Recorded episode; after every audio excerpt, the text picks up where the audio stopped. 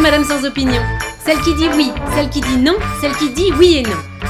Aujourd'hui, je vais vous donner mon avis ou pas sur la fatigue informationnelle. Vous savez, ce mal dont souffrent 50% des Français, du fait de la surabondance d'informations qui les assaillent et qui les fait décrocher. Décrocher de quoi?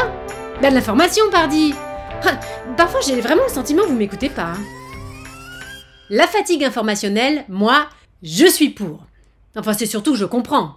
Bien évidemment que les gens sont fatigués. Moi, la première. On nous sollicite partout et tout le temps. À l'époque de mon grand-papy, vous comprenez, c'était la belle vie. Il choisissait d'acheter le journal ou pas, et puis c'était réglé. Alors qu'aujourd'hui, il y a la télé, la radio, les réseaux sociaux, des chaînes d'infos qui diffusent les nouvelles du monde en continu, et puis indépendamment des vraies infos au sens JT, moi je suis noyée par des avalanches d'applis, je vis des orgies whatsappiennes, même quand je ne lui demande rien, mon téléphone me rappelle des souvenirs. Et encore, je n'ai pas le frigo de ma copine Viviane qui la prévient quand il faut qu'elle rachète du boursin parce qu'il n'y en a presque plus. Ni les chiottes qui parlent que son mari a commandé à la foire de Paris. En attendant, c'est vrai que j'ai quand même l'impression d'être un foie gras qu'on gave de force. Bon, après, je ne suis pas comme certains qui souffrent d'infobésité, comme disent les médias pour en rajouter une couche, ni comme d'autres qui ont pris carrément le contre-pied de tout ça et sont devenus anorexiques. Non, euh, moi je dirais plutôt que je suis une fausse anorexique.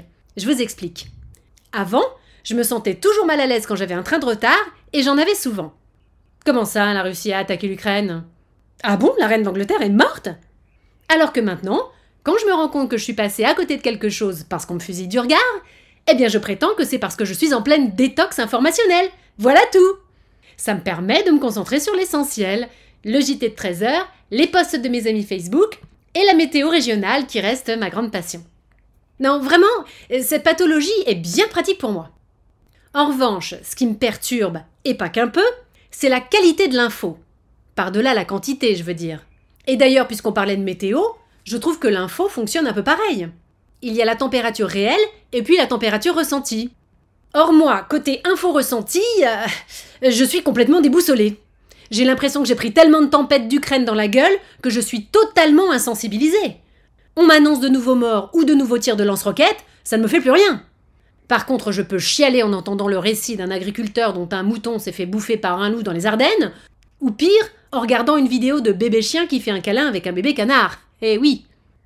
Enfin bon, qu'on soit vraiment malade ou malade imaginaire comme moi, il faut bien avouer que ces préoccupations sont des problèmes de pays qui n'ont pas de problème. Et c'est exactement la même chose que la faim dans le monde d'ailleurs. Les citoyens de certains pays tombent malades d'être trop nourris et de s'informer trop gras, trop sucré, tandis que d'autres crèvent la dalle au bout du monde.